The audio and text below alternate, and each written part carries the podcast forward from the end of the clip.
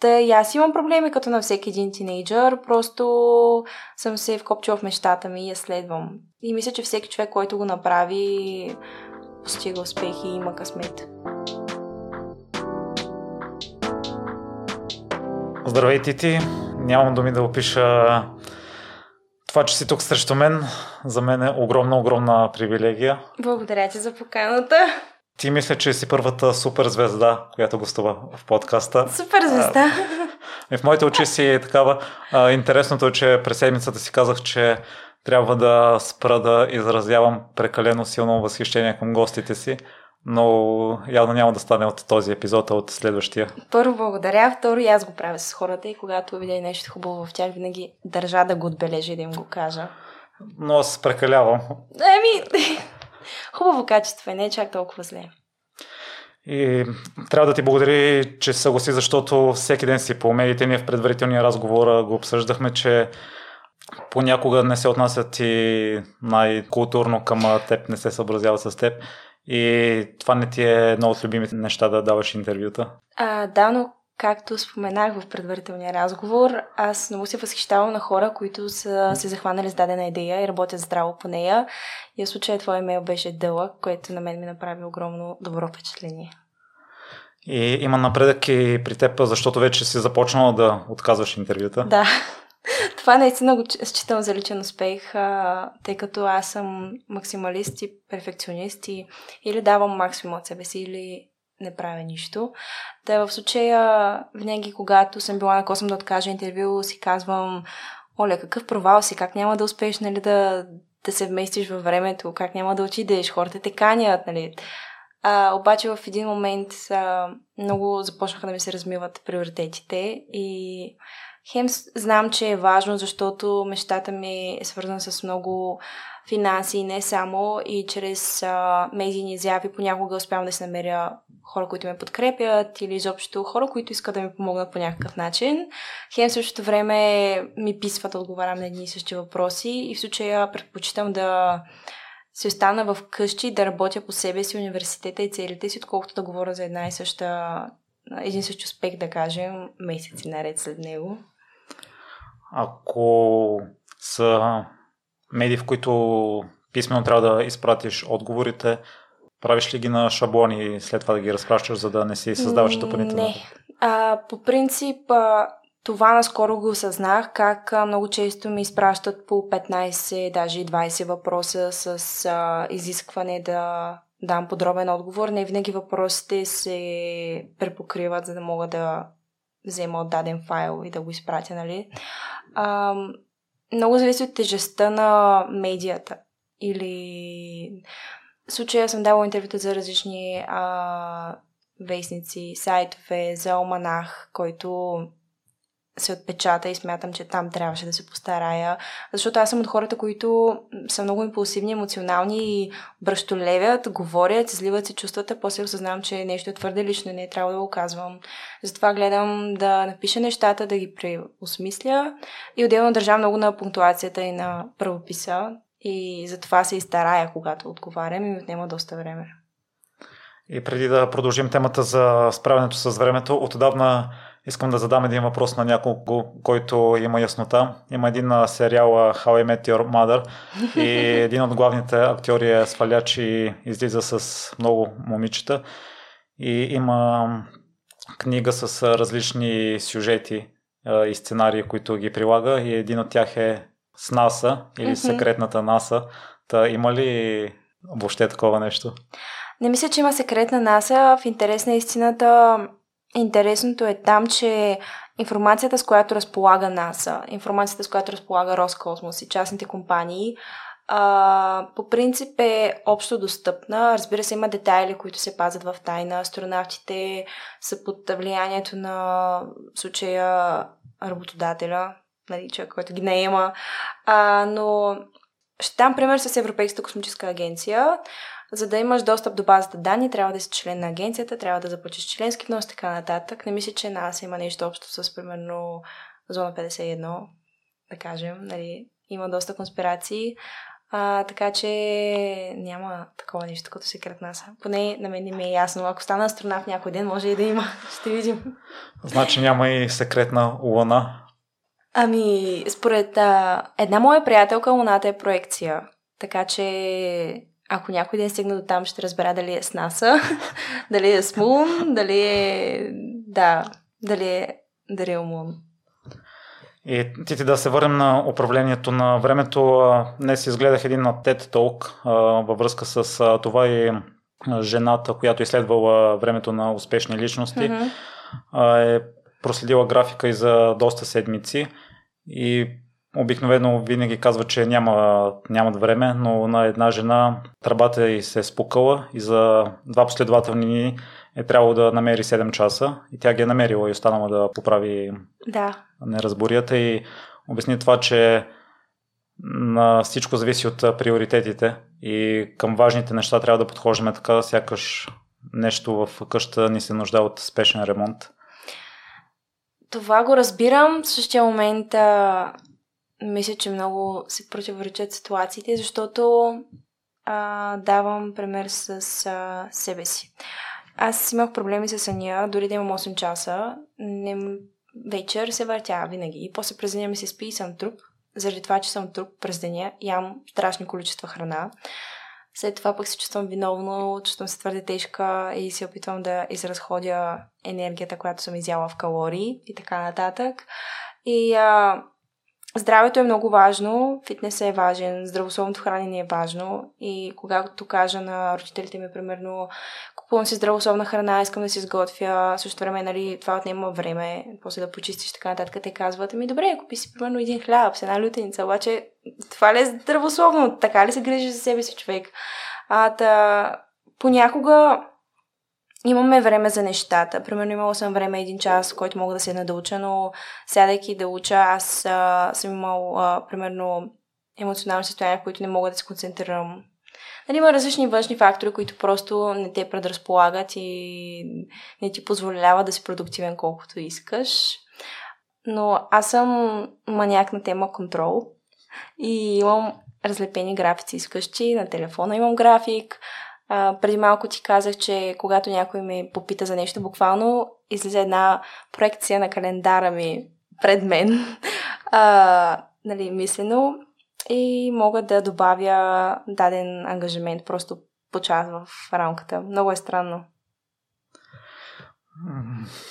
Очудваме това. И аз също съм като теб и дори да спа 7-8 часа и през деня ми е заспал и очудиме, че не пиеш кафе или много малко кафета, само храната ли ти приповдига енергията? Ами, честно да се призная, аз не, още не съм яла. И... Цял ден? Да.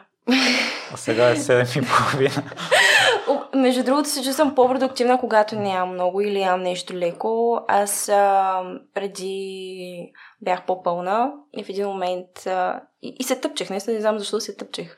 Та в един момент започнах да обръщам внимание на това какво ям и в момента, съпоставяйки моята сметка в а, с тази на най-добрия ми приятел, моята е супер висока винаги, защото си купувам здравословна храна, храна, която ми дава енергия, много протеин, да, дори да не, да не ям много през деня, си ям нормални количества, да кажем, вечер. И някакси съм по-активна, когато не съм яла много, когато имам ангажименти. Понякога осъзнавам как не върша нищо, просто защото имам твърде много време. А когато ходя по задачи, някакси се мотивирам и влизам в ритъма да върша още, още и още. И хората зареждат също. Това стандартно ли е за теб да се храниш само веднъж на ден? Защото има и такъв а, а, начин. Да, intermittent fasting се казва, между другото. Ами, много зависи. Преди бях свикнала наистина да пия моето, така да кажа, кафе, което не е половин литър мляко и много захар и много малко кафе. И да ям само вечер. Наистина това работеше за мен. Не мисля, че съм... Мисля, изяждала съм доста калории след това. Просто се храних нормално, чувствах си окей, okay, нали? не мисля, че съм стояла гладна. В момента има дни, в които не ям много, други си ям стабилно, но мисля, че има баланс някакси. И кои храни ти дават енергия? Протеините според? Ами, първо аз ям много протеинови барчета. Не говоря за някакви а, лоши фитнес протеини и така нататък. Ами, просто а, сладкото, което ям, гледам да е черен шоколад над 85%, протеиновите барчета, в които няма много захар. А, ям супер много плодове, ябълки, банани, череши. Сега, нали, сезонни плодове, но и не само. Ам, също така много обичам овесни ядки, чия, киноа, салати, авокадо. И аз съм, между другото, вегетарианка, което на моменти е трудно, защото не, че ме е трудно да нямам месо. Аз не обичам месо, просто много често се наяждам с тестени изделия, които пък а, не са много здравословни, затова трябва да ям повече, примерно два пъти повече салата, отколкото един нормален човек яде, но да, много обичам и зеленчуци. Ти според мен изглеждаш чудесно Благодаря. в момента и във форма. Ние в предварителния разговор си говорихме, че има стандартни за височина mm-hmm. на астронавтите между 1,50 и 1,90 Мисля, че са, да, в рамките на нормалното. По принцип, преди са избирали астронавти, които са много древни, защото капсулата е побирала един човек и то в седно положение е било много тясно. Но вече а, с създаването на много частни компании и революцията в космическите апарати, нали, кораби, а, позволява това човек да е по-пълен, да не е в... А...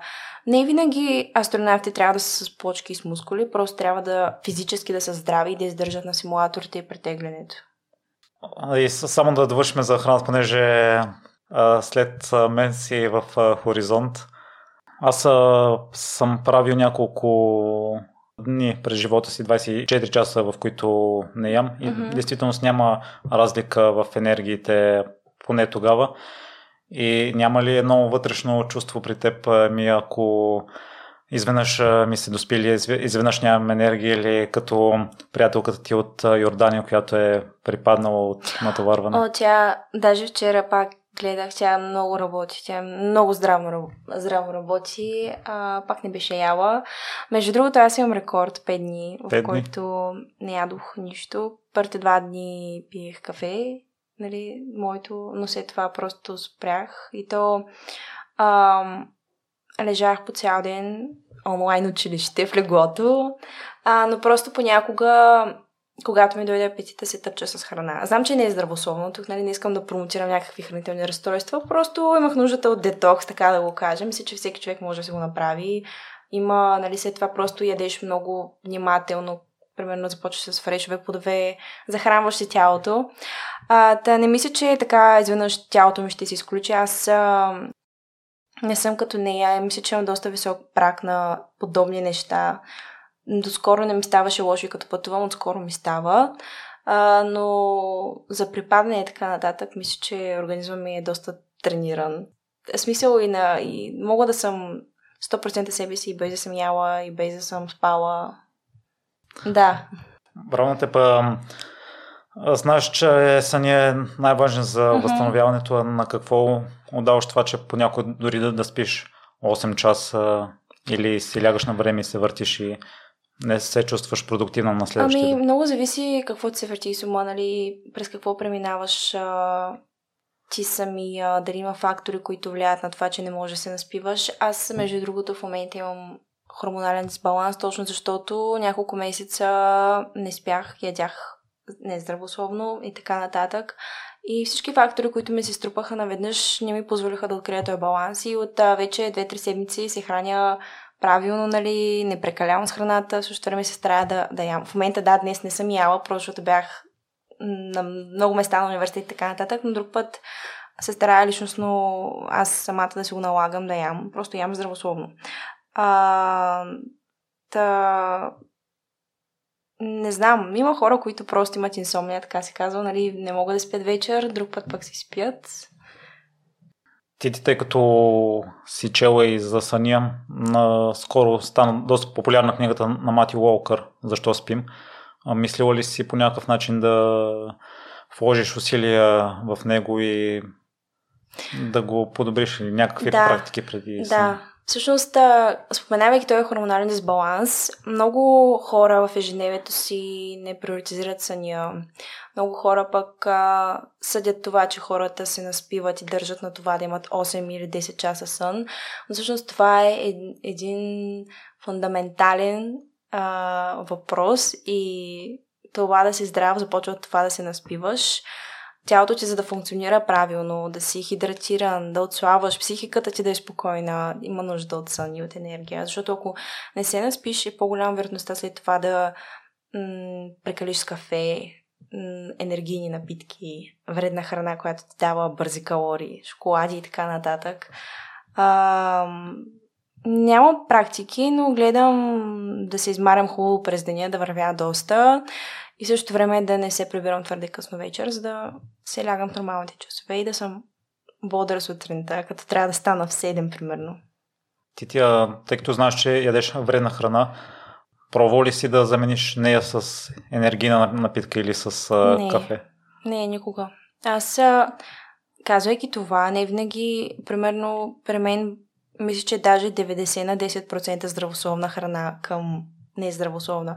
Защото а, ям нездравословно само когато излизам, нали, евентуално вкъщи всичката храна, която купувам е здравословна. Най-нездравословното са може би яйцата и прясното мляко, между другото.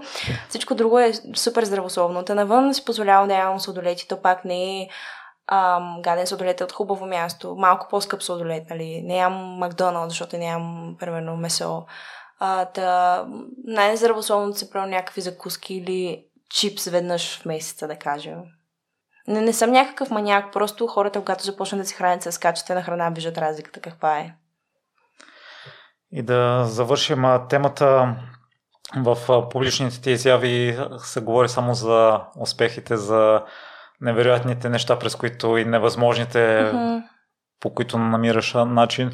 И това е твоята слабост, може би.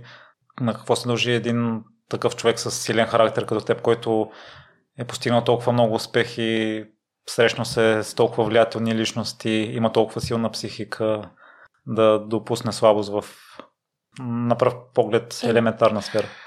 Интересно е, между другото, че а, не съм с толкова силна психика, колкото изглежда. Много зависи от ситуацията. Знайки, че ако някой ми каже примерно се случи с този проект, че ме приеха и аз имах много малко дни да много голяма сума пари, вътрешно бях спокойна, знаех, няма нищо невъзможно. Просто бях убедена, че ще се случат нещата. Но от друга страна, има наистина в действителност много хора в живота ми, които ме подкрепят и насърчават и ам, дали ще ми е съвет за съня, за храненето, за това да отказвам дадени неща, как да се пренаредя приоритетите, а, как да отговарям на дадени въпроси, за да изляза от ситуация, защото не винаги приоритизирам себе си, съм твърде добра с хората, което понякога е заграва лоша шега, защото те се възползват от мен. Ей, тези хора около мен, те ме зареждат, те ме правят това, което съм. Те са всъщност моята сила, също време моята слабост, защото опирам до тях в дадени моменти, но все пак съм 19 човек има да учи доста нали, пред себе си в тая възраст. Та и аз имам проблеми като на всеки един тинейджър, просто съм се вкопчила в мечтата ми и я следвам. И мисля, че всеки човек, който го направи, постига успехи и има късмет. А на какво дължиш това, че си останала скромна и добра? Ами, на това, че имам страхотни родители, които аз не идвам от богато семейство и винаги съм знаела, че за да получа нещо трябва да си го заслужа, трябва да се потрудя. А, никога не съм била насърчавана да съдя хората. Когато го правя, винаги се усещам и съжалявам и размишлявам защо съм го направила. А, и просто се опитвам да, да съм максимално преземена. Аз самата не мисля, че съм направила нещо велико, просто защото а, виждам потенциала и добротата във всеки един човек и вярвам, че всеки може да постигне каквото си пожелае и за каквото помечтае. Добре да разкажем за родителите ти, за детството в okay. Добрич, тъй като и това ми е интересна тема за хората. Добрич не е малък град, но от хората от по-малките градове. Mm-hmm. Странно е, между другото, където и да отида винаги чувам, о, ти си от Добрич, Добрич има страхотни кадри. И действителност мироизпълнителя, Преслава, а, и не само, до, доста хора, не само в артистичния нали, аспект са от Добрич, А, моите родители аз имам и сестричка, мама, тя е счетоводител, тати е строител на основи смисъл изгражда сградата от дупката долу-горе, до покрива. А, сестра ми е на 13, по-малка е и смея да кажа, че съм имала доста странно действо, защото обичах да пробвам от всичко и се записвах на различни извънкласни дейности, което пък в един момент записвах се и се отказвах и те си мислиха, нали, родителите ми, че всичко при мен е от, за един ден просто да видя какво е, което беше така, защото не бях открила собствено, нали, моето нещо. Та, когато бях трети клас, за втори път се записах на танци и от трети до десети клас танцувах. И в, постепенно в годините супер много неща се наложиха, като свирането на барабаните, но занимавам се с много неща, но те нали, влязоха в живота ми постепенно и успях да ги балансирам. Та, от пети клас свиря на барабани, седми клас записах на уроци, за да се ограмотя нотно. А, танцувах, пиша поезия и така. Занимавах се с доста нетипични неща понякога. А, винаги съм била аутсайдер в училище. Имала съм приятели, но винаги съм била странната, различната, неразбраната. Дали заради пирсингите, дали заради това, че слушах метал. А, и честно да си призная, много се радвам, че съм била такова дете, защото ме направи подкоряваща се. Много често, като изляза на улицата, нали, виждам хора, ето в момента ще съдя. Виждам хора, които изглеждат еднакво и мислят еднакво и нямат собствено мнение и нямат странични неща, които да ги жегват, да, да, да горят в тях, да правят нещо интересно, което никой друг не прави. А, а пък аз много обичам интересни хора, с които да се говоря, от които мога да науча много неща. И си се срещала с тях и любопитното е, че барабаните, поезията, пенето остават и до ден днешен. Да, имат общо, защото барабаните са инструмент, в който всеки краник а, тактува по различен начин. Те ми тестваха концентрацията, силата, това, нали, физически да издържаш. Аз може не съм тренирала в фитнес и не съм бягала, но съм свирила по няколко часа. А, също така трябва да си много самобадан, да се контролираш. Има много смятане, много математика понякога в нотите, нали, ако не учиш песента по слуха ми, просто четеш ноти и я свириш по ноти. Ам, бях в банди и имахме авторски парчета. Там идваше поезията, пишех текстовете на песните, които свирихме. Понякога бях бек вокали. А, въпреки, че последната година в училище се записах на уроци, нали, за да се развивам пението, тъй като много ми харесва. Но някак си всичко имаше връзка, дори и танците. Аз от танците тръгнах, защото човека, който ме научи да свиря на барабани, той видя, че имам чувство за ритъм, нали, тактувам правилно заради танците. Та всичко беше навързано максимално. Тъй като ти, ти си ориентирана от това да станеш астронавт, mm-hmm. Това допринася ли за постигането на мечтата или го определяш по-скоро като нещо, което те разпуска? Ами, да, нещо развлека... развлекателно е. Хубаво е да има баланс, защото много от астронавтите са добри в нещо друго. Примерно Крис Хефи от моя любим астронавт, той е музикант, той свири на китара. А, също така астронавта, който ме тренира сега в Project Possum, той е завършил висша музика, тромпетист. Затова смятам, че трябва да има баланс. Не трябва човек да е а, фокусиран само върху едно нещо, защото по този начин той ще се изяде. Трябва да има баланс и между социален живот, и между кариерен път. Ще стигнем и до баланса. Ти, ти, тъй като аз съм фен на музиката и според мен вокалистите са най-добрите поети. Виждам най-много смисъл mm-hmm. в а, текстовете. Та, твоите любими два реда, примерно, които си писала авторски в част от песен. Ау. It's not, на английски обаче. It's not enough to speak the gentle worships of your mouth. It's not enough to beat for someone else's heart. Което е общо не е нормално да не е достатъчно да изговаряш милите неща, които ти идват да кажеш и не е нормално винаги да биеш за сърцето на някой друг. Трябва да биеш първо за... Сърцето ти трябва да бие първо за теб самия. А, много хора, когато се влюбят, а, забравят за себе си, живеят в името на другия, а не винаги трябва да е така. Смисъл, трябва а, първо да обичаш себе си. То това е тази наред. Но има и прави, че песните, които съм писала, са били някои коледни, други летни, а трети са били на английски за метал банда, където е малко по... А, как да го кажа? Темата е по-тъмна. Uh, разбираме музиката, която слушаме рок и там също доста mm-hmm. се споменават uh, тъмните неща. А от uh, някоя чуждестранна песня или любима група имаш ли си Такива редове, които ги свързваш с теб, ако не е тайна, ако да. не е твърде мрачно. А не е мрачно. Всъщност един от любимите ми изпълнители се казва Джеймс Бей. Аз слушам наистина много различни видове музика, не само рок и метал, много поп слушам, много българска музика слушам. А, да, от негови песни имам две неща, които много ми харесват. Едното е I breathe in slow to compose myself. Дишам бавно, за да композирам себе си. А другото е So I don't want to slow down wanna jump, wanna fly, wanna fall, wanna hit the ground running. А, и това, това са нали, два така цитата от мои любими английски песни, но български песни много харесвам, примерно да слушам Графа, Любо, Мария Илиева, група Фанданго. Да, от група Фанданго почти всички песни са ми любими. Всеки един ред е за мен нали, цитат и мото. А, един от тях е Искаше да полетим като птиците, да се реем високо в небесата, да догоним вятъра. И да.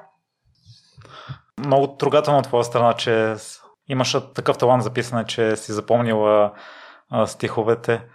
Ами, те, те са нали на чужди, специално тези, които тук що из, изрецитирах, но аз също слушам музика не, не заради мелодията, заради това, че откривам себе си вътре в песните. И дори да не е мен самата, много обичам поезия и да видя как човек е успял да интерпретира дадено нещо. Просто някого е като вау.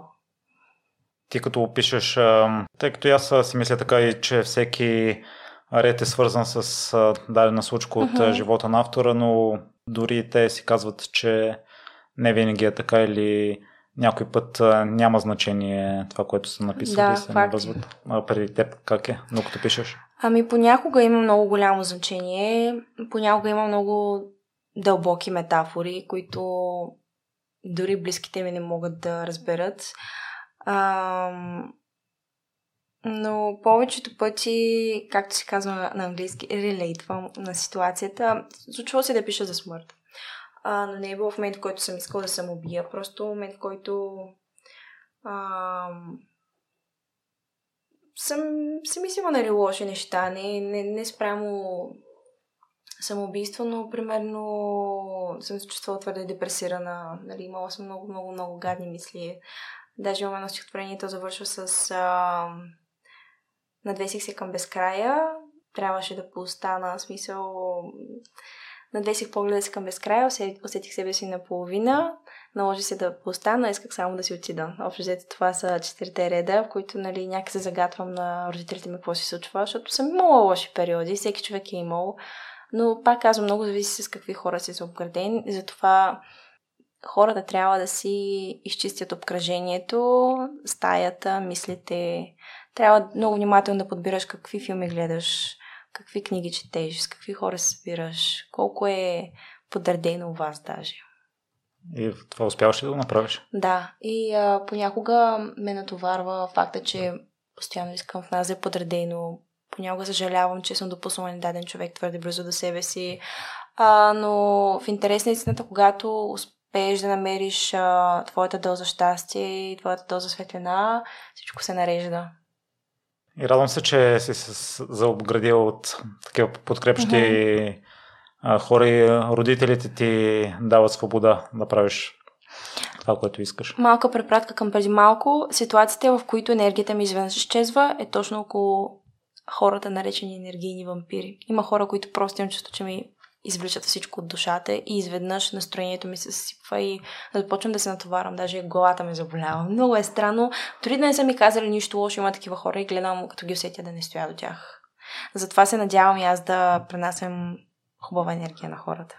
Със сигурност, ние като се видяхме, веднага я излъчи, въпреки че за първ път се виждаме. Благодаря.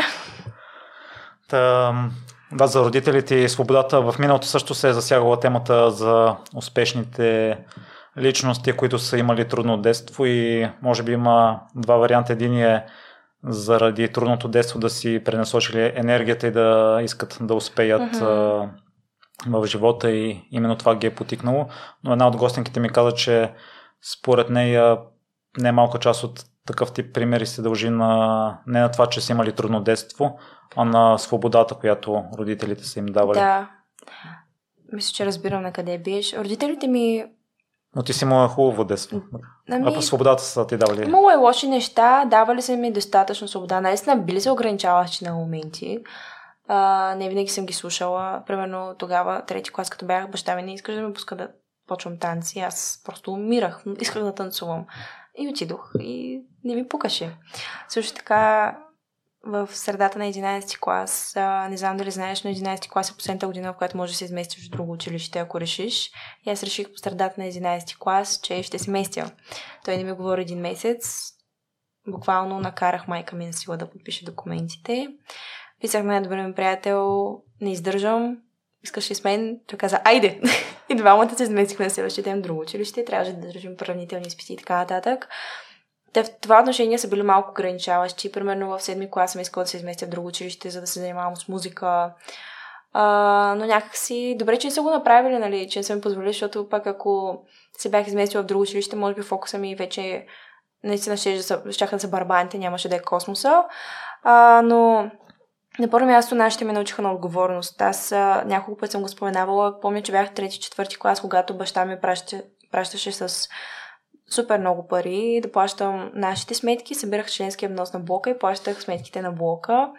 А, много добре ме научиха да си съобразявам парите, да не съм разглезена и дори да съм имала хубав телефон, нали, много рядко съм имала най-новото нещо, нещо, което всички са искали да имат в този момент. Примерно в момента имам iPhone, обаче исках iPhone от 7 клас и го получих в 12 клас, нали. Имала някаква градация. Най-накрая имам скъп телефон, обаче направих това, това и това, за да си го заслужа, нали. Никога не съм искала нещо и веднага съм го получавала, което ме научи на нали, че хубавите неща стават бавно, че трябва да се потрудиш за тях, трябва да ги заслужиш, а, трябва да се съобразителен с това, нали, че не всеки може да си го позволи, т.е. Аз бях наясно те с какви пари разполагат и никога не съм искала повече от тях. Ако съм искала и те са ми кажели не, не съм ги карала да се чувстват неудобно за това, че нямат възможност.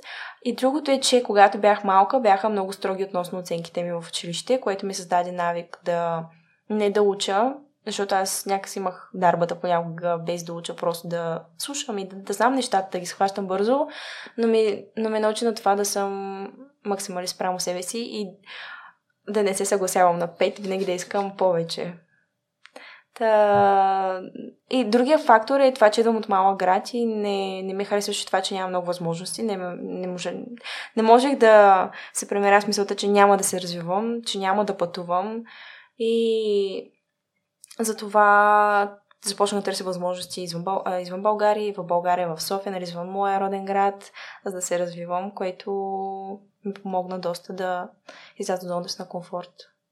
Ти ти очудваш ме малко за отношението на родителите ти, тъй като според мен ти си дъщеря мечта и а, това, че си се отдава сериозно на това да станеш астронавт и вече си положил усилия, вече нямат ли пълна вяра в теб? А, те имат, да, но това нали, неща са, които а, както ти споделих а, по-рано, аз като бях малка, записвах се на нещо и си отписвах. Просто защото наистина много обичам да, да, да вкуся от живота. В смисъл, мисля, че човек трябва да опита от живота на Макс, да граби с шепи, когато може.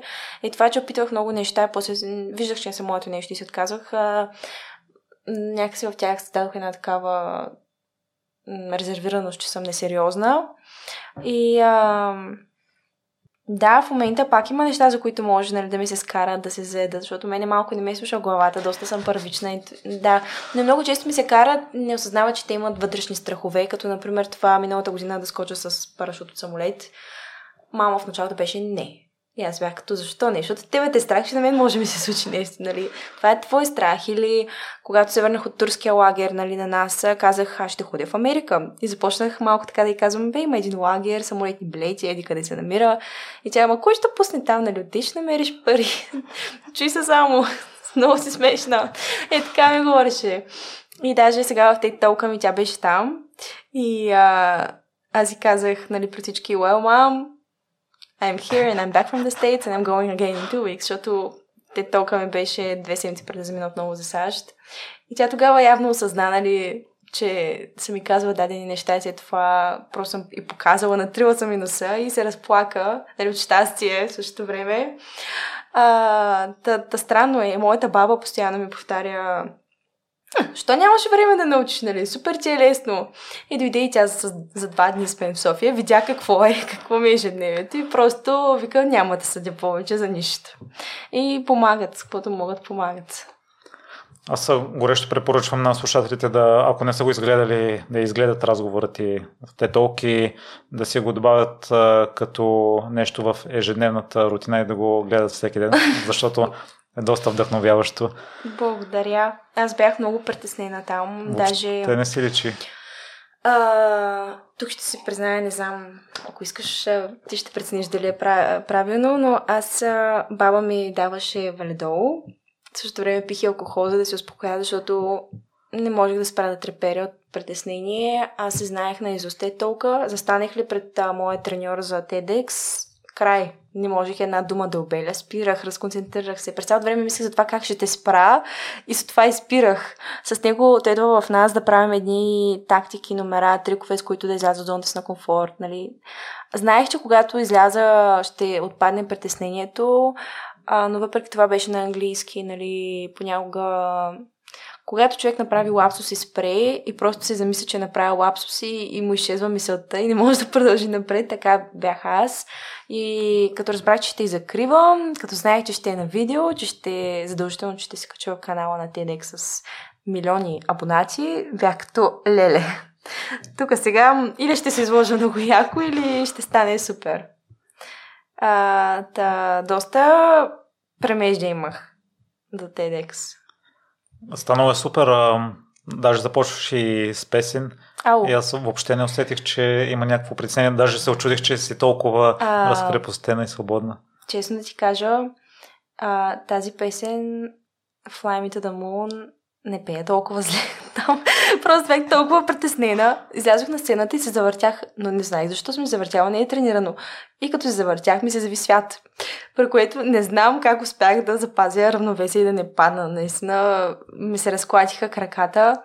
А, те даже искаха да свира на барабани преди това и толкова бях заета. Аз, а, според мен, месец по-рано да получиш такова предложение си е последния момент, защото това нещо трябва да има идея, трябва да всичко трябва да е изпипано на макс, да има хумор, да не е твърде натоварващо. А, един ден просто станах, имах... А, тогава ми започнаха всъщност лекциите за проекта в САЩ.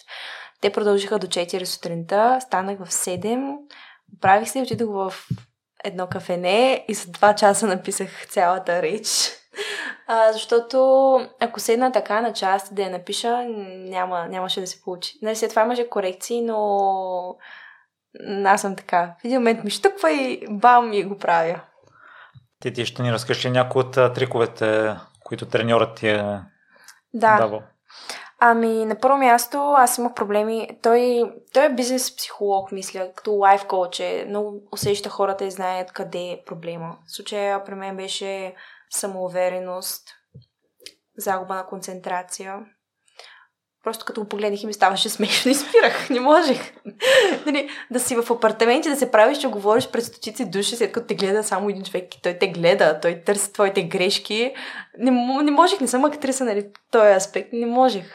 А, той ми накара да си помисля за самочувствие. Момент, в който съм била самоуверена, съм имала самочувствие, а, да, трябваше да напиша самочувствие на един лист, самоувереност, да го ставя на пода, да стъпя върху него, да си помисля за момента, в който съм била самоуверена, да се пренеса на 1000% в този момент и да си хвана ръката по даден начин. Или правиш жест, правиш нещо, което като направиш на сцената и ще ти припомни за този момент. В случая аз трябваше да си хвана дланта и когато си усетил момента на, на 1000% и след това да кажем си на TEDx на сцената и се хванеш, просто казва се котва. Психологичен трик е. А другото беше пък за спокойствие, за това да си нали, уравновесен. И в момента, в който стъпих върху този лист, се пренесох в танците, като танцувах едно време на сцената. Музиката те нали, ръководи и си в пълен просто релакс. А, да, така той ме накара да се успокоява, да си мисля, че няма хора около мен, че говоря на себе си, разказвам моята история, искам да докосна, искам да е емоционално. А, това бяха триковете. Също така, едното нещо беше, аз го направих и даже се вижда на видеото. А, той ми каза, като изляза на сцената, да кажа а, за теб не може, за вас изобщо, а пак камо ли за теб? Мога само аз, което значи ти не може да ми се смееш, вие не може да ми се смеете, мога само аз. И оглеждаш хората а, и си го казваш и наистина, когато взях на сцената, просто веднага сканирах публиката и, и бях като не може да ми кажете нищо. Това съм аз, аз съм тук, нали. А, много готино беше. Това бяха триковете, но до, доста репетирахме и за жестове, и за а, артикулация, как да изговаряш думите. Въпреки, че ти като си на сцената изобщо не мислиш за това, но все пак е важно. И любопитно ми, ако можеш да открехнеш и момента, в който си изпитвала най-голяма увереност в себе си. Ами... Този момент, за който си се закотвила. А, мисля, че сега не знам, не мога да кажа на 100% че е бил а, той, но винаги съм била уверена, когато говоря истината. Имало е моменти, в които... Мисля, че всеки човек а, нали, е имал такъв момент. За мен най-лесното е винаги да говориш истината, никога да не лъжеш. И говоряки за самоувереност, мога да направя препратка с това, когато някой е поставил под въпрос мое действие, но аз съм била убедена, просто съм била самоуверена в това, че съм чиста, примерно. Да, това е. Искам се ти да ми разкажеш за сестричката ти, тъй като тя ми се струва голям образ. Тук вече е образа, наистина.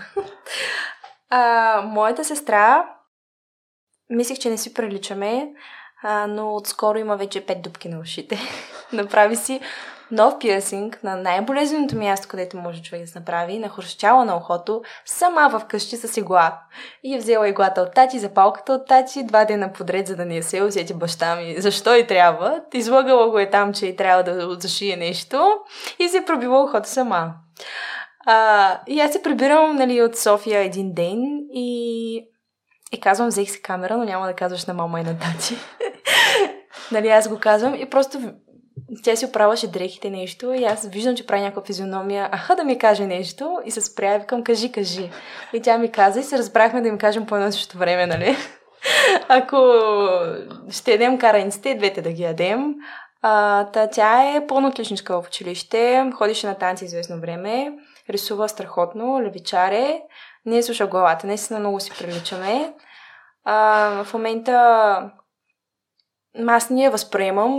Много изядават езиците, но почна да чете манга. В смисъл да, да играе игри, да се интересува от нали, гейминг, така да го кажа. Неща, от които не съм се интересувала. Аз не мисля, че е попила нещо от мен, нито от родителите ми. А, образ си е със сигурност. Голяма забава е с вас. Примерно лятото беше на село, там нали, има деца, има роми, има турчета. И прибирайки се, всеки път беше научила няколко изречения. И разбирам, аз използвам едно приложение до Олинго, се казва да учи испански и гръцки, и тя там учи турски. При което баща ми е в шок.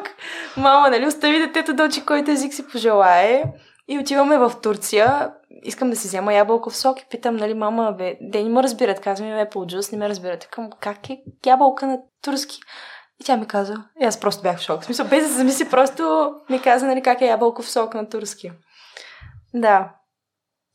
И ти, ти именно в Турция започва да. нещата за това да искаш да станеш астронавт, но и там малко на късмет, като че ли става заминаването. А, и... Да, проучил си. Всъщност, аз наистина бях много разпокъсана и все още съм, но мама винаги знаеше колко много обичам луната и звездите и как имах един много миниатюрен бинокъл и въпреки това, като имаше затъмнение, аз просто изгарях. За мен това беше събитието на, на живота ми, нали. А, виждайки, че нещо се случва в космоса, нещо се случва в Земята, мен ме кара да просто някакъв екстаз ми носи, нали, радост. Аз обичам да вали, обичам да има бури. За мен това е живота. Да, да виждам някакъв процес. А, та майка ми тогава една вечер, нали, бях 9 клас, се прибра и ми каза, има конкурс за един космически лагер по модел на нас. Влязох да проверя, бях като вау, искам на това място, нали, да отида. М- бях добра по химия, по биология, малко в гимназията трябваше да зубрим наистина, но в интерес на истината в седми клас много, много, много ми харесваше и учих всеки един урок с огромно удоволствие.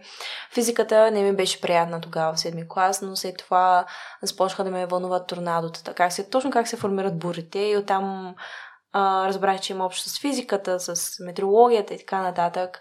А, Та някак си казах, бре, може и наука да е, нали?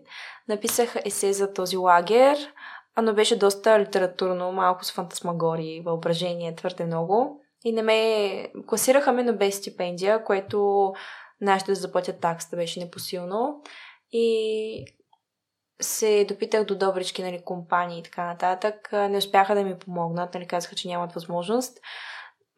вече се бях отказала от идеята, че ще замина, защото лагера е горна граница до 15 нали, години. Аз вече бях на 15, при което мама получи един имейл от твоя последен шанс. И там а, казаха, че трябва да се запише видео, при което аз помня, че това видео го записах над 50 пъти. Не знаех, не можех да... Докато ми го каза, веднага отидох в стаята си, започнах да снимам, нали, отговор на въпросите, които те имаха към мен, да репетирам. А, имаше примерно една седмица, в която може да го изпратим, аз да го изпратих последния ден и през цялото време, всеки ден снимах толкова много видеа, нали, пробни. Помня, че нямах нищо на НАСА, нищо космическо тогава. Помолих една приятелка да ми, да ми даде назаем тениска на НАСА. И а, всъщност а, видеото трябваше да отговоря на въпроси като защо искам да отида на лагера, нали? Коя съм аз, защо аз съм човека, който ще се отличи и с какво се занимавам. И може би това, че беше на видео, показа колко много горя и колко много го искам. И един ден на 1 юни, няма да забравя. Деня преди това, координаторката на Space Camp ми хареса много стара снимка във Фейсбук. И аз казвам, добре, де, тая жена сега, защо тук така, нали, какво му проучва? Та един ден а, получих обаждане и ме пита, искаш ли да отидеш на това място? И аз казах, не мога да ти опиша колко много искам, просто няма нали, как, защото нямам възможности. Тя ми каза, ами честито, защото всички са е, нали, единочни, че ти печелиш пълната стипендия, а при Space Camp аз бях две години жури. Освен, че има първоначален етап, има втори с интервюта с децата, тъй като те Центъра за творческо обучение, който организира конкурса за стипендии, държат не родителите да бутат децата, а децата да го искат отвътре. Наистина има много силен подбор в България, за да може най-ценните кадри да заминат за Турция. Та така се стигна до лагера там бяхме на родителска среща, при което имаше толкова много деца и родители и всички бяха запознати с цялата политика на лагера, с наградите, нали, има индивидуални, два индивидуални медала, има отборни награди.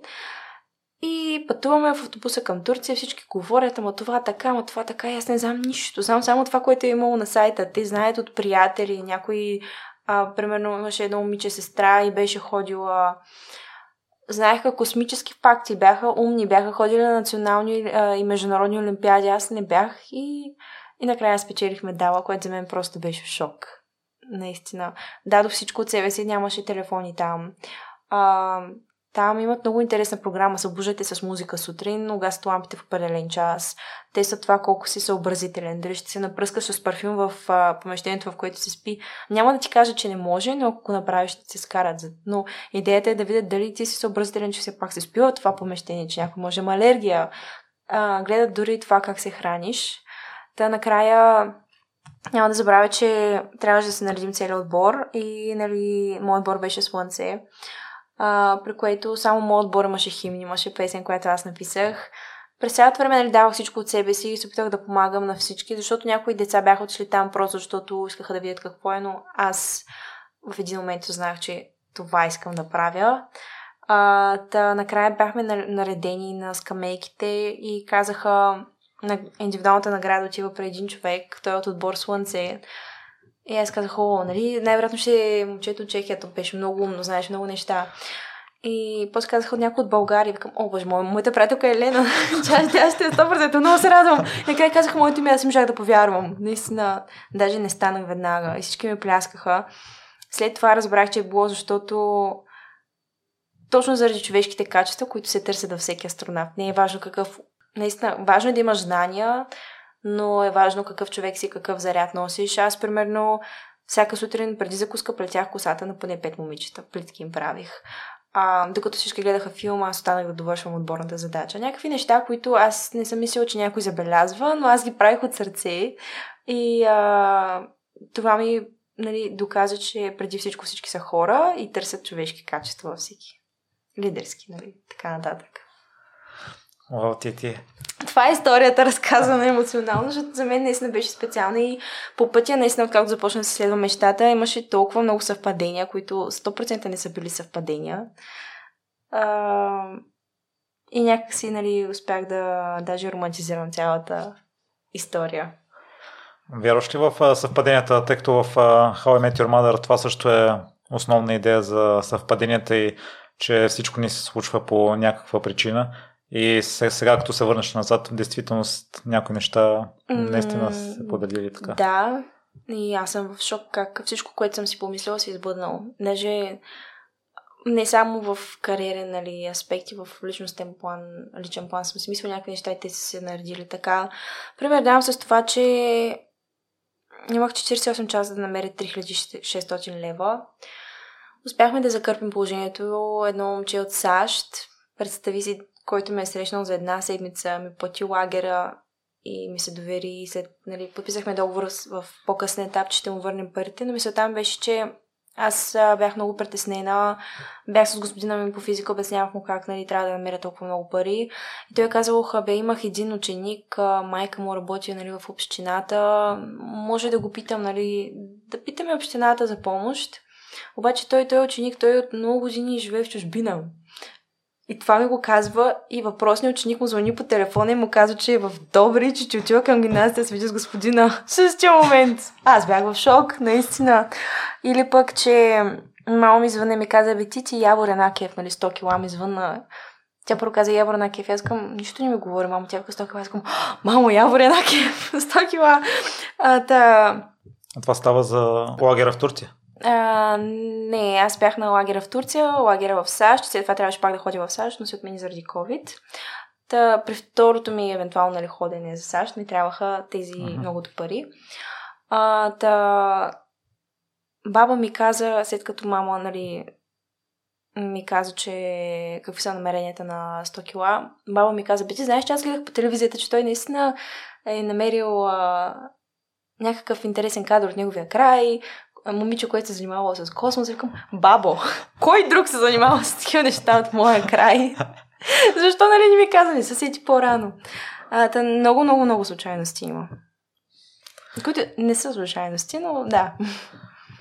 Ти ти откъде всъщност е силното влечение към а, луните и космоса, защото тогава споредно и музиката е вървяла, но явно Ами, това е да, то, тогава на него етап не е било някакво увлечение постоянно да си мисля за това нещо. Просто от малка, знайки, че ще има кървава луна, нали? Така, има различни термини.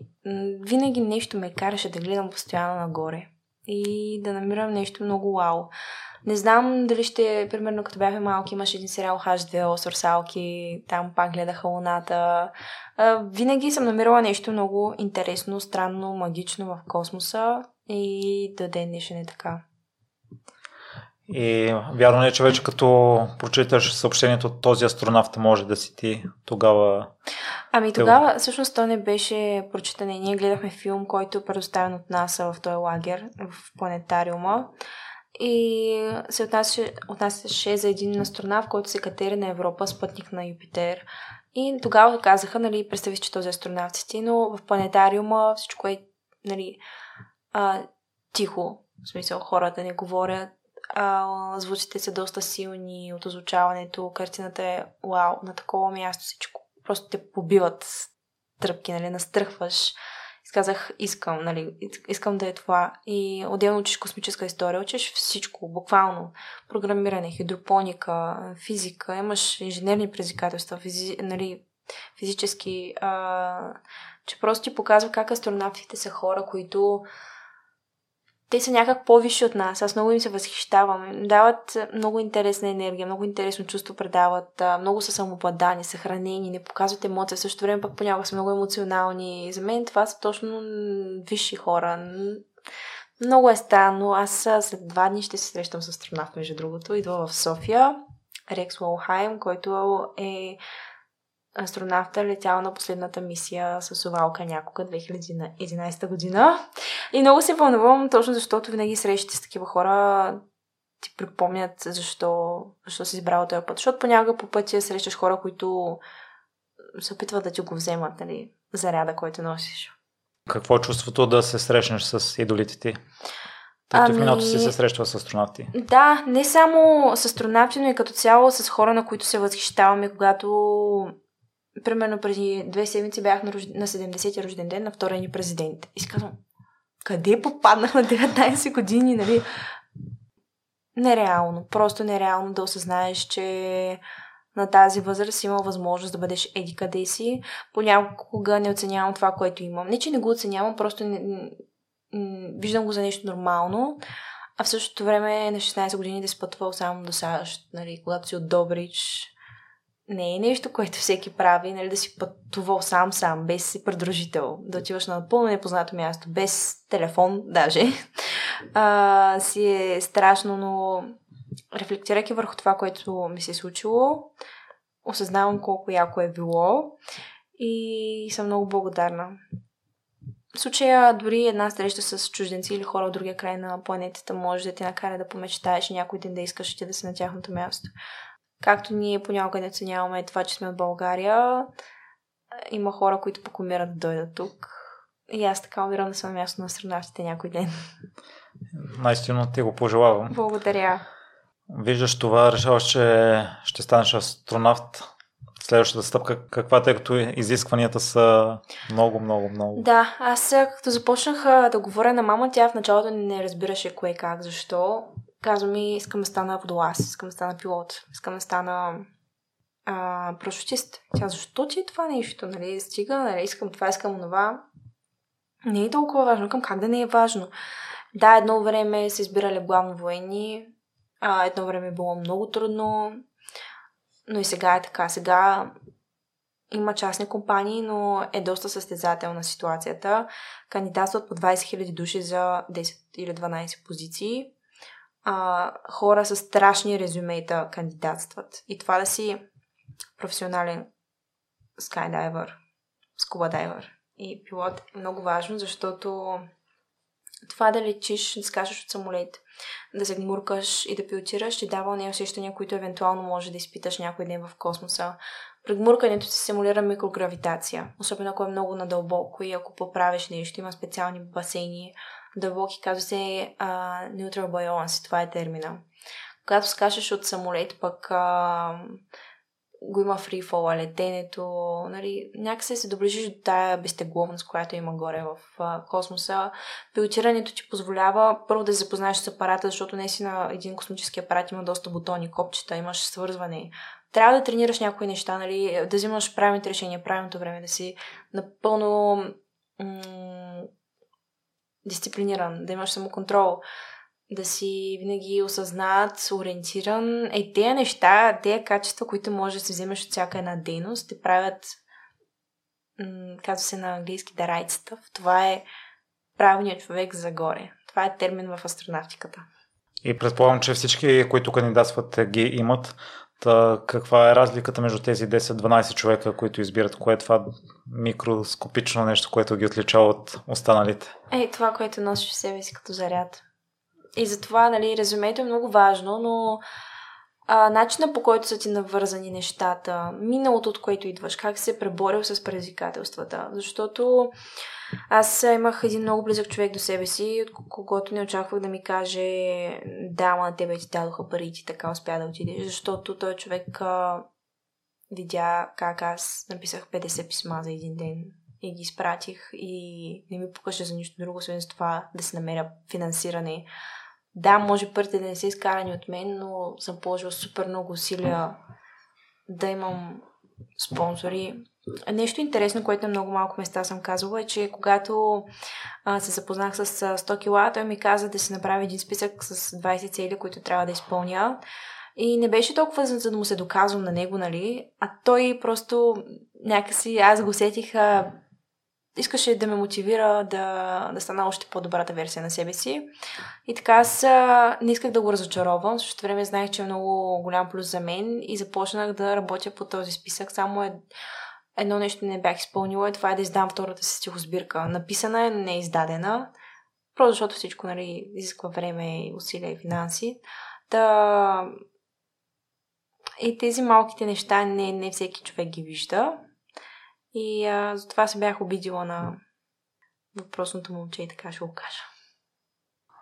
Според мен си си изкарала преди всичко това, което си направила напълно заслужено са те спонсорирали и за ти дали възможността. Ти след като си видяла какви са изискванията всичките, изглежда доста далечна mm-hmm. и почти, почти невъзможна. Да. Та, по какъв начин се подхожда към такава голяма мечта? Ами, на първо място трябва да си много луд. Аз от няколко седмици постоянно повтарям на мама и тати как ми се скача от самолети. Наистина се разривах, защото искам да скачам от самолети. Като пробвах миналата година и не ми излезе от ума. А, на първо място е важно да имаш бакалавър, магистър и PhD, но на още по-първо място е важно да си здрав. И за това, когато трябва да приоритизирам съня, приоритизирам съня. А, да, това е големия план, голямата картинка. Вече малката са курсовете. А, много искам това лято да, да успея да си изкарам курса по парашутизъм. Нали, всичко зависи от финанси. Трябва да говоря открито за това, защото е... Това е самата истина. Но в последствие искам да науча... Аз съм учила руски и испански, но много харесвам гръцкия. И искам да науча да си взема C1 колкото и трудно да е, по руски и по испански и по гръцки някакво ниво. Искам да си изкарам някакви сертификати по програмиране, примерно някакви основни Python, да кажем, или а, да задобря на C++, на Java, HTML и така нататък. Неща, които сме учили много основно в училище, просто мога да ги правя. А, искам да се науча да правя сателити, искам да стана по-здрава, нали, физически, в смисъл, издръжлива. А, да, това са неща, които смятам, че с времето ще, ще се случат. И затова имам Наясно съм каква е голямата картинка, но съм наясно каква е малката картинка, наясно съм каква е другата ми седмица, въпреки че много често ми се менят ангажиментите. А, Въпросът е кога е равен на според зависи от финансите. Иначе съм готова да започна с всичко веднага. А, но отделно има много аналогови мисии по света. Налоговата мисия е симулация на мисия до Марс или Луната. Прави се на места, които са с подобна почва, подобни условия на тези на Луната и на Марс. В случая а, на Хаваите, на големия остров там, има едно място, казва се High Seas. Даже веднъж в Хавай 5 бяха снимали убийство на астронавт там. А, има изградена специална пещера в една планина в Швейцария, където един месец се носи на мисия с геоложки експедиции и така нататък. Нали? А, има мисии в Исландия, в Полша, в някои мисии са наистина на такъв терен, където има пещери, вулканични скали и така нататък. Други са чиста изолация просто. А, това са едни от най-новите, всъщност, а, практики в подготовката за, за нали, подготовката на един космонавт. А, това са нещата, към които се стремя. И също така проекта, по който ме приеха, той е от а, много курсове. Като завършиш всичките, получаваш а, лиценз, сертификат, общо се едно degree, забравих как е на български, а, по Applied Sciences, което значи, че си сертифициран, лицензиран да летиш в супервитален полет. Да отидеш и да се върнеш. Нали, до линията на Карман. Така се казва. По какъв начин се грижиш за здравето, освен на съня? Вече спомена здравословната Да. храна.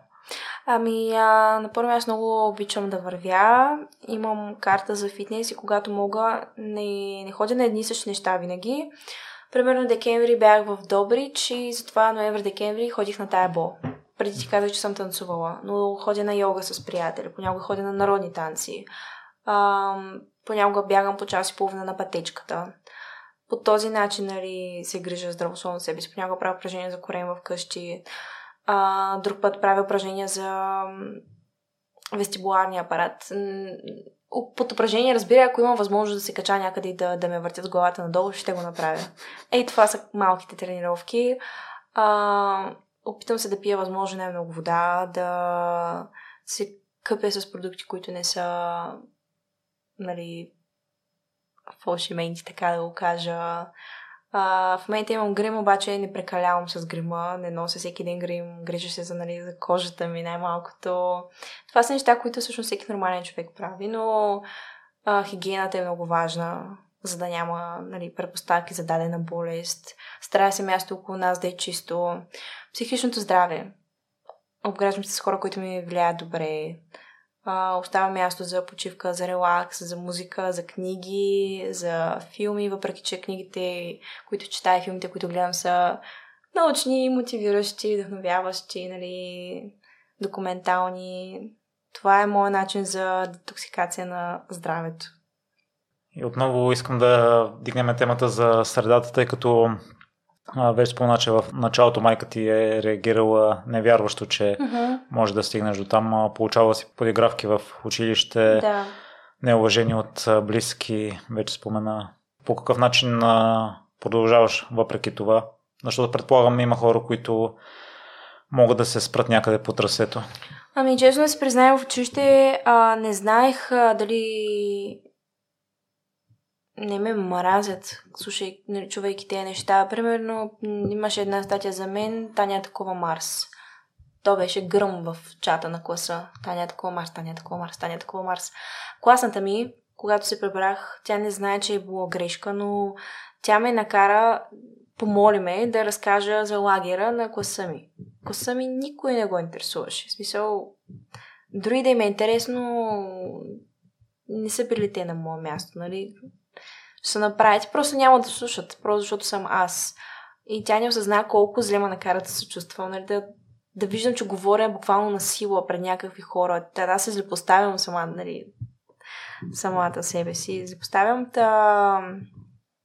В един момент, наскоро се запознах с няколко души, които са ме дразнили преди, не са ми казвали защо, по същото време са ми се възхищавали. А, но понякога, нали, възхищава се на даден човек, не знаеш какво стои зад а, труда му, за това, че в социалните мрежи показваме само хубави неща. Аз имам официален профил в Инстаграм, в смисъл профил, в който качвам само космонавтика и така нататък.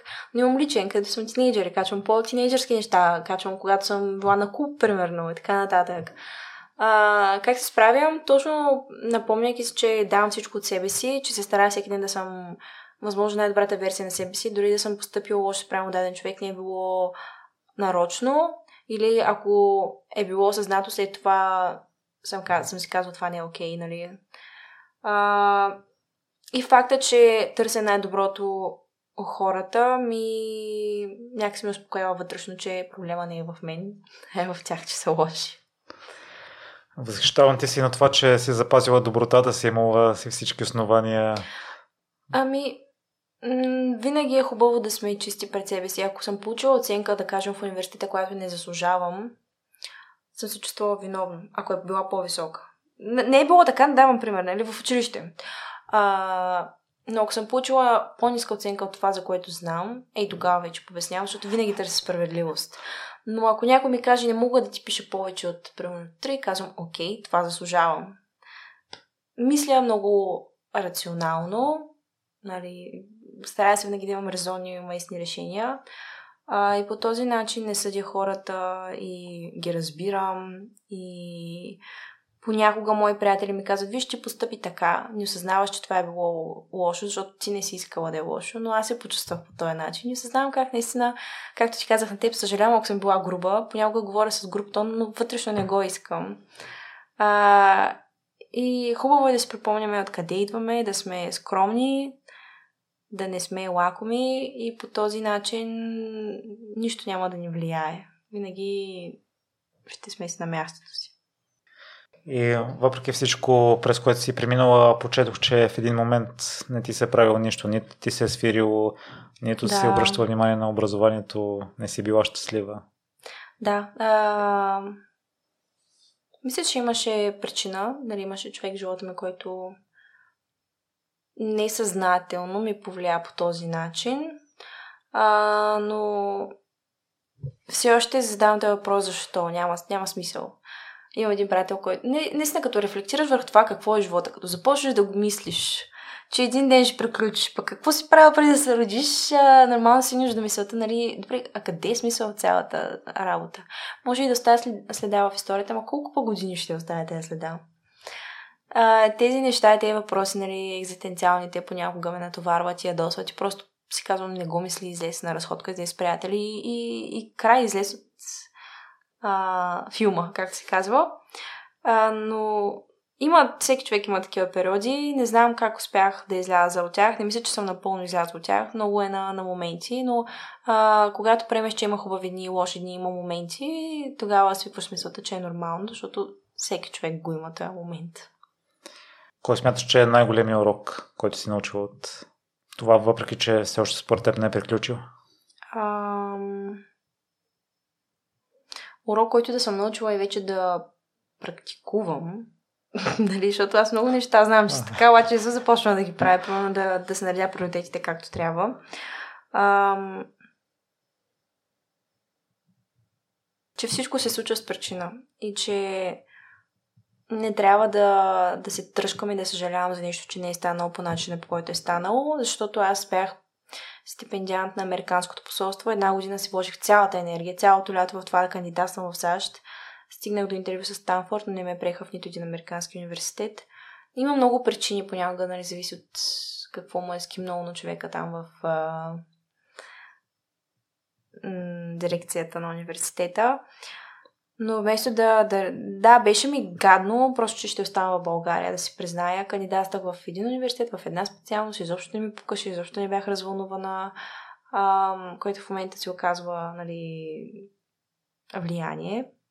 Но ако бях заминала за САЩ, нямаше да имам TEDx, нямаше да летя на самолет, нямаше да скоча от самолет, може би нямаше да съм част от проект POSUM, нямаше да стана посланник на Атлантическия клуб, нямаше да се срещна с президента, премиера и други хора.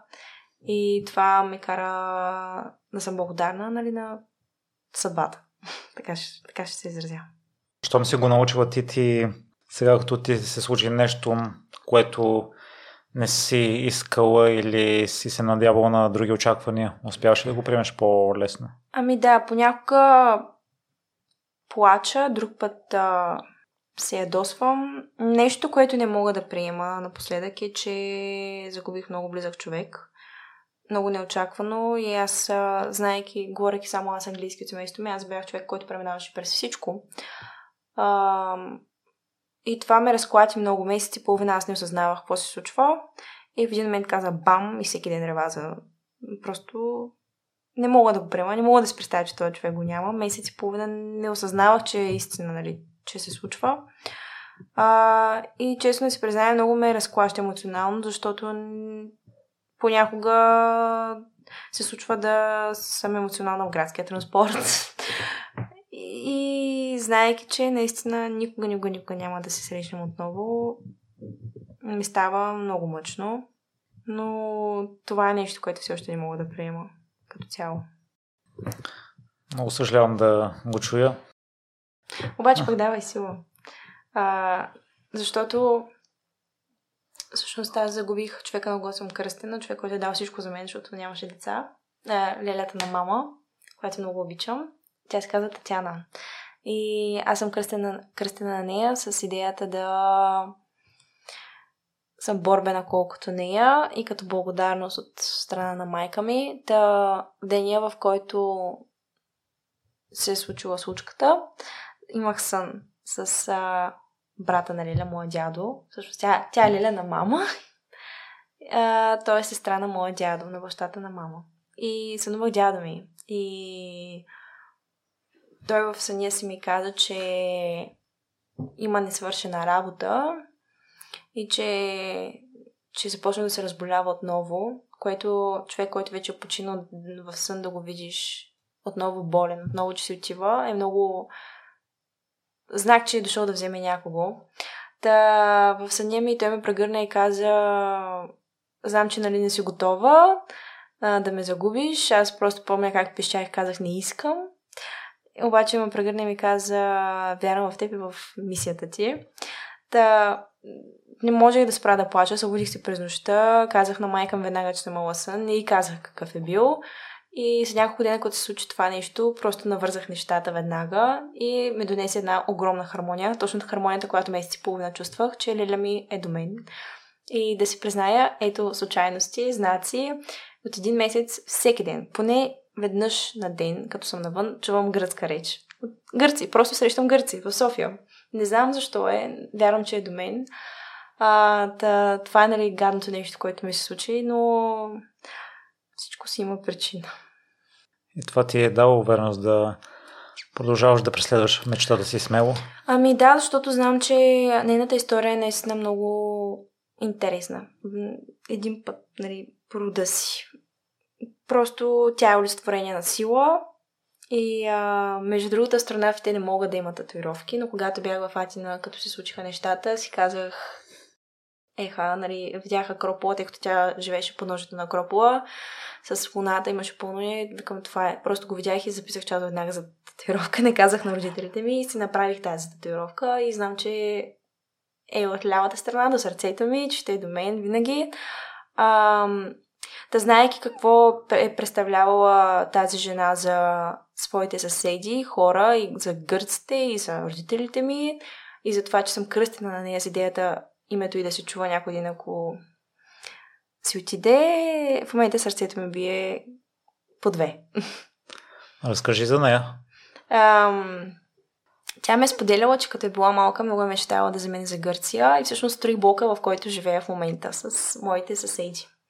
А, но купува апартамента. Имаме едни арки в апартамента, които хората са ходили и са събаряли след като тя ги е построила. Затова едната е накриво. И тя ги е правила наново няколко пъти. Та заминава за Гърция, за да изкара през да погаси заема за апартамента. При което попада на измамници. Спала е по пеки, ходила е с карти.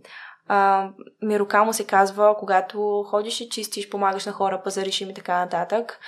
И тя наистина е било много трудно да се оправя в този град, да научи езика, но последствие хората са видели колко е отдадена, какво доверие могат да имат, как една сотинка не е пипнала нали, от тях. Имала е събрани пари за апартамент и всъщност тя се влюбва в мъжа нали, за когото е работила и се женят. И той казва, нали, няма да ти позволя да купиш този апартамент. Та, когато той се отива, а, пред, преди да почине малко, преди да почине няколко месеца, е бил в болница и някаква жена влиза в болницата при него в стаята. И той е казал на Леля ми Татяна излез, при което тя не е знаела защо.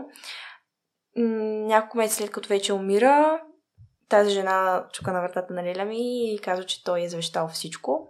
И така го е направило, за да не може никой да я пипне. А, та, тя живееше в къща, която е автентична, архитектурен обект на Атина, в подножието на Акропола. А, нямало е, имало е проблеми, не е можела да има деца, затова даваше всичко за нас. А, ние живеем в нейния апартамент в Добрич. Просто сила, борбеност. Тя живееше сама от няколко години. Поне 10 вече. Нали, това, че е научила езика, просто да я познаваш за теб е чест. И всички го казваха, нали, като бяхме там. Та най-гадното беше, че аз а, се разболях и не можех да вляза в болницата, не можех да разговарям с лекарите както трябва, не можех да помогна на нашите колкото ми се искаше и накрая аз бях човека, който чу съобщ, нали, който дигна телефона и разбра, че е починала. а някакси нямахме специална връзка, която мама и тати нали, не знаеха, че ние си пишем и че си говорим. Казваме много тайни, много рядко се прибираше в България, но странно е, че такъв човек може да ти е близък, нали, не е, не е баба, примерно, нали. Не е мама, ами е лилята на мама. И със сигурност името това, което имаш в теб, го олицетворява. Ами, надявам се. Аз помня как веднъж, като бях в Атина, излязох с нея и часовника изпря. Нашите не повярваха. Ние наистина седнахме в едно кафене и сме си говорили 4 часа, без да разберем, че са минали 4 часа. Накрая тя погледна и видя, че часовника е спрял. Мама и тати са звънели. Ние я вдигаме. Те се притесняват. Не, това е Атина. И точно тогава беше малко няколко дни преди дядо ми да почине. И тя ме дръпна, спряме и помня как ми каза, Тите, ние сме гости на тази земя, запомни го от мен. И като отидохме сега, нали, вече като се беше случило лошото, на хладилника имаше бележка. Не знам дали съм направила много или малко в този живот, но знае, че всичко, което съм направила от сърце. Аз просто като го прочетох, рев. А, толкова позитивен, искрен, нали, човек. Цяла Атина знае как се смее тя. А, затова и в момента живея за нея. Разкажи ми за татуировката, щом астронавтите не могат да имат. Не знам какво ще се случва в бъдеще. Татуировката ми се намира от лявата страна до сърцето. Всъщност е много нежна, с, а, без сенки, само с а, тънки линии. Аз а, веднага се запазих част при една татуистка, която знам, че прави такъв тип татуировки. Наистина много, много, много деликатно. А, Акропола и отстрани е луната. Нали, Акропола символизира вечност, символизира издръжливост, символизира Атина, Гърция, Леля ми. А, луната символизира спътник, а, светлина понякога, нали? Нещо, което винаги ще бди над теб и отделно е свързано с мечтата ми. А, готова с... Да си коства мечтата заради това? Или? Да. Не съм готова, но имайки предвид с каква скорост расте частната индустрия, нали, частните компании и какво е било в миналото, смятам, че света става малко по разбран към всичко, по-толерантен към има, има расизъм все още, но на много места го няма. Мисля, че вече няма такава форма и на сексизъм. Нали? Даже да, да, да вмете, примерно, и, и гейовете и така нататък. Смятам, че е напълно нормално и смятам, че а, особено в САЩ са много по-либерални неща, отколкото в България, но пък и нашата малка полуевропейска държава е на път да стане европейска.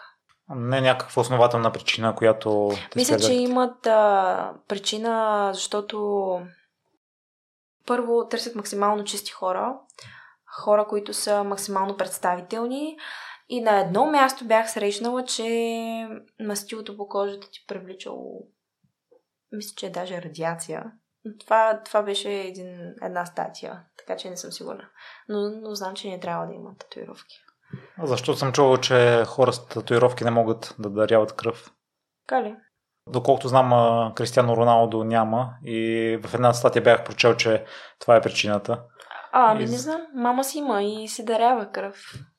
А, но отделно преди бях на мнението пирсинги, защото мога да ги махна, но ето човече имам.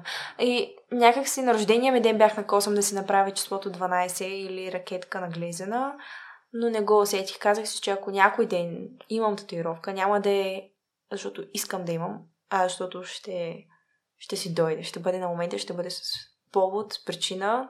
Няма да стоя и да мисля какво ще е, то ще си дойде при мен.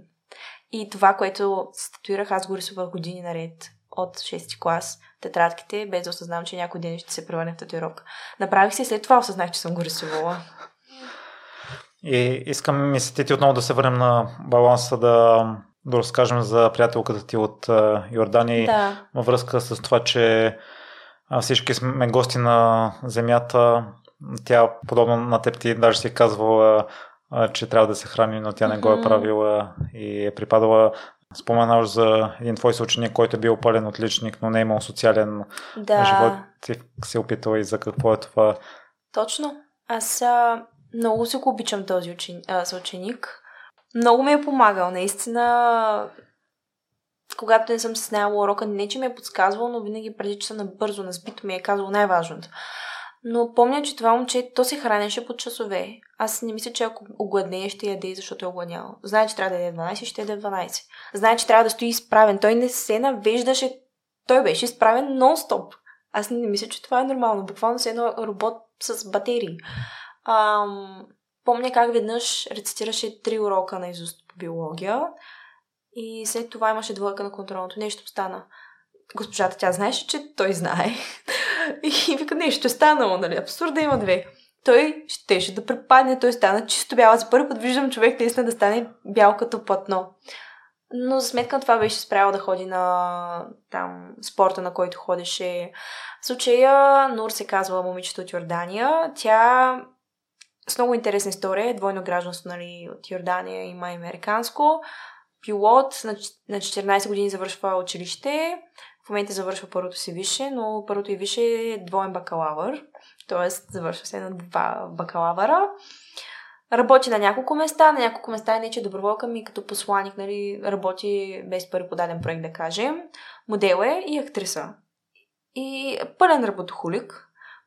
През нощта имаше срещи в банята и виждам как може да се забавлява, но нейната почивка са забавления, но забавления, които не, не позволяват на организма ти да си почине.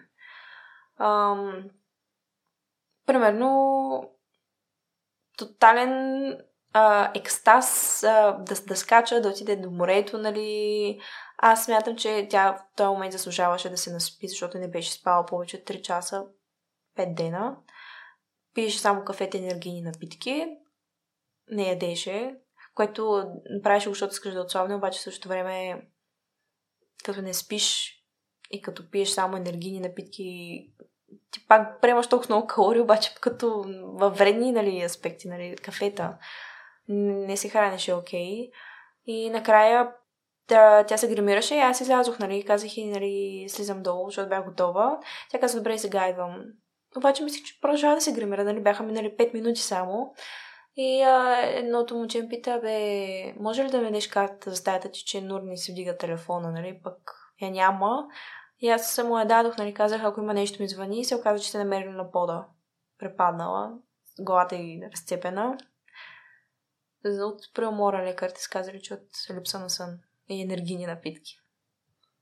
И ти успяваш а, да го намериш баланса за теб да не изпадаш Ами опитвам се, има моменти, в които не мога, като всеки нормален човек. Не мисля, че има студент, който да не е имал all-nighter, нали, цял вечер да е учил или да Но е това са инцидент много предполагам. Да, инцидент. Не е практика, не е всяка седмица, не е веднъж месеца. Ами веднъж на няколко месеца, ако се случи, се случва. А, но това, нейната ситуация ми показа как не всичко е на всяка цена и как а, трябва да има баланс и как а, в същото време не всичко хубаво е толкова хубаво. Тоест, ако нея я наблюдаваш човек, който не спи с нея в една стая и не живее нали, с нея, нямаше да си помисли, бре, тя има проблеми, тя не яде, тя е на кафета, тя не спи. Ще да си каже, вау, колко успешен човек, колко съм осъзнат човек, колко отговорен, дисциплиниран. А пък за тези неща какво стои, леле? Но това не е ли нормално за, за успешните хора, които се налага да направят много жертви да, в даден етап от живота си да не са в баланса, за да могат в бъдещето да... Ами а, да, но чака такива жертви да, да си накосам, да си прецакаш организма и да даже и да умреш, да кажем. Не. А ти смяташ ли си, че си точно в баланс или леко си залитнала в кръста? Мисля, че леко залитам понякога, но успявам, аз и това много харесвах. Не завърших с 6.00 диплома, 5.92 беше дипломата. Имала съм много ядове, но съм имала социален живот, имала съм партита, не по дискотеки, в рок-клубове. Имала съм гадже, имала съм нали, други хобита. Просто съм живяла. И момчето, което беше в моя клас, има 6.00 диплома. И защо? Той има с 0,0800 по-висока оценка от мен на, на, на сметка на всичко останало, което аз имах. Ей, тук вече нали си правя равносметка и да. Радвам се, че това си го осъзнала и полагаш усилия в а, това направление. Едно от а, нещата, които а, пречат на България да и да ти подпомогнат на теб, че mm-hmm. не сме пълноправен член на да. космическа... Европейската космическа агенция. И във връзка с това, ако хипотетично ти си министър на иновациите или човек, който отговаря за това нещо, кое ще бъде първото нещо, което ще направиш? А, тук да си призная, след TEDx ме поканиха на гала вечеря с президента и премиера.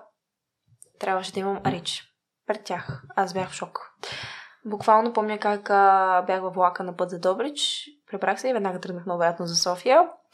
А, и тогава винаги мразих България, винаги все още до някаква степен м- мразя, че нещата се случили така и че много аспекти сме назад, заслужаваме да сме много по-напред.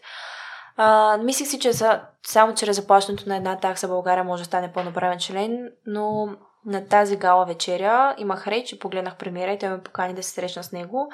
Но освен, че се срещнах с него, се срещнах и с господин Лорер. В момента е, а, той е министър на инновациите и растежа. Та, господин Лорер, той ми обясни всичко, включително и за, за министърката. Бях на няколко срещи с тях и разбрах реално, че има хора, които правят нещо и се опитват, но не е толкова лесно, колкото изглежда.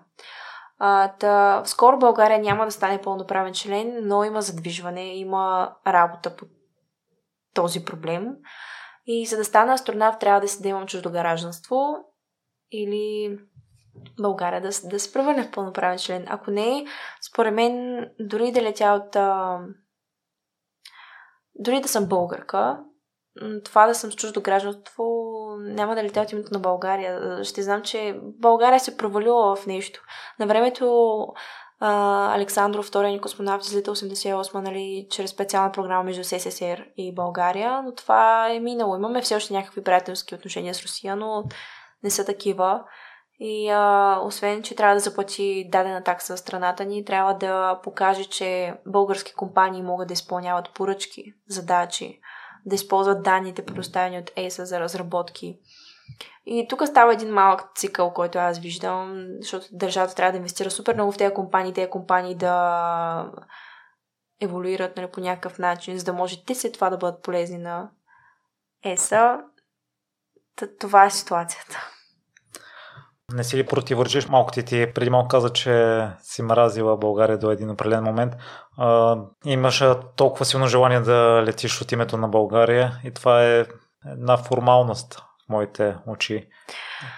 Ами, преди всичко съм българка. Искам българския флаг да е там горе. Искам да се знае, че може да си от България и да успееш. Искам да се знае, че може да си жена и да успееш. Не съм успяла, обаче много вярвам, че дори да не съм аз, ще имаме следващ космонавт.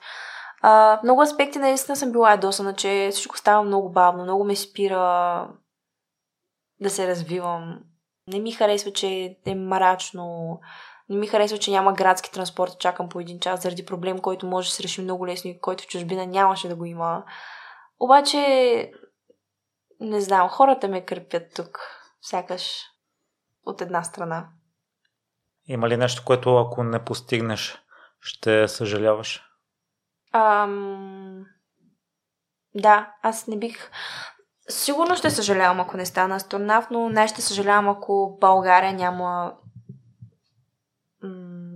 Ако България няма промяна, няма просперитет и няма тая революция. Защото, както казах, не е важно само аз да стана. Искам всички семейни да имат възможност. Искам да вдъхновявам деца и да им показвам, че могат да направят невъзможното възможно, дори да не е свързано с космонавтика. И между другото нещо, което съм си говорила с най-добре ми приятел е, че някой ден искам да стана министър на образованието, а някой ден даже и президент. И това само ти го пожелавам. Смешно, ама но си го мечтая, искам. в България не е ли по-подходящо да си министър-председател? Не знам, да, в случая, защото сме парламентарна, не президентска република, но просто искам да променям. И затова и дълго време занимавах с доброволчество. Много ми харесваше. А, преди, като бях 8 клас, ходих в дома за деца да помагам на момчета по-английски, а, на деца роми. Едното момче много беше щастлива. Го осиновиха от Америка, американци. И аз трябваше да помагам с роците по-английски, което беше просто много се радвах за него. Очуди ме, като ми каза, че си на 19 години, тъй като не знаех на колко си преди това и от преживяванията си мислех, че си на 140. а, а сега, като ми разказваш и още неща, сигурно на, на 180 трябва да си, за да имаш а, време за всичко и да си преминал през аз тези пък неща. постоянно се ядосвам, че се стоя на телефона, вместо да чета книга, примерно, или като чета книги се ядосвам към Виж колко си тъпа. Вместо да сядаш да учиш по молекулна физика, стоиш и четеш книга. Нищо, че книгата ми е битката в космоса, пак, нали? А, постоянно го има това самовинение, това строг перфекционизъм, екстремен максимализъм. Твърде много, нали, очаквам от себе си. Съм твърде а, харш, груба, нали, спрямо себе си. А, Та, всичко е въпрос на фактори, които те заобикалят, за да станеш това, което си. И преживявайки всички тези неща бавно, постепенно, минавайки през тях, не мисля, нали, че е нищо вау. Че съм се на 19 години. А, и въпреки това даже се обвинявам, че не съм постигнала други неща за тези години. Така че всеки човек трябва да е малко взискателен. И при положение, че си толкова взискателна и знаеш, че трябва да си почиваш. Тъй като аз съм като теб и mm-hmm искам времето ми на 100% да е заето с нещо и се обвинявам, ако някой път съм си поставил задача и съм на телефона и го осъзнавам това. Та, какво ти спира да го оставиш и да започнеш да учиш? Ами... Уча в кафенета. Говорям се с приятели да учим заедно. Също така, като искам да тренирам, се оговарям с някого, примерно. А, но аз съм много най-продуктивна съм на шумна среда, вкъщи не мога. Та, та, така. И, и обикновено сядам да уча, като е опран ножа в гърлото. Защото обичам да уча. Обичам да чета, да намирам нови интересни факти за неща, които ме вълнуват, но не винаги всичко в университета, макар че нали, специалността е интересна е моето нещо и не във всичко намирам смисъл. Като не намираш смисъл в някои неща, ти просто вътрешно си настроен срещу тях и не искаш да ги научиш. Но някой път, ако не виждаш смисъл, но знаеш, че или то в този случай ще Е, виждаш... тогава трябва, да. Или учиш колкото да минеш, или знайки, че ти трябва оценката, сядаш на топето и си казваш, окей, това не е приятно, но трябва да го избутам сега, за да може да ми е приятно след това. Ти спомнах ти, че съм фен на музиката и обикновено като ми харесва дадена песен, я слушам mm-hmm. нон-стоп няколко дни, докато не ми омръзне въобще и не знам дали е съдба или не, но в момента слушам песента на Стивен Тайлър и Сантана и любимите два стиха от песента са ми аз знам, че част от мен иска да напусне. Та какво би било посланието към теб на хора, които усещат, че дадена част от тях ги спира да постигнат мечтата си, да я преследват но дълбоко в себе си искат да го направят. Да премахнат а, въпросните мисли, да се концентрират и да се върнат обратно по пътя на преследването. Цитат. Вдъхновение, послание. Вдъхновение. Ще използвам това, което е... Някой да си го... От те сами. А, всяко решение, което взимаш в момента, от това с какво ще се храниш, до това какво ще правиш утре, те изгражда като човек. Затова отиди до огледалото, погледни се, виж какъв искаш да станеш и започни да скулптурираш човека си в точно този момент. Благодаря много, Тити. И аз благодаря. Беше много описано удоволствие за мен. и за мен благодаря, наистина. А, малка тайна за слушателите. А, нали, споделих, че са ми задавали много въпроси и на повечето вече ми е било писнал да отговарям, но в случая не мисля, че е имало въпрос, който някога ми е бил, бил задаван по такъв начин. Изключително удоволствие беше и за мен. Много ти благодаря. И аз ти благодаря. Прекалих ли с суперлативите към теб?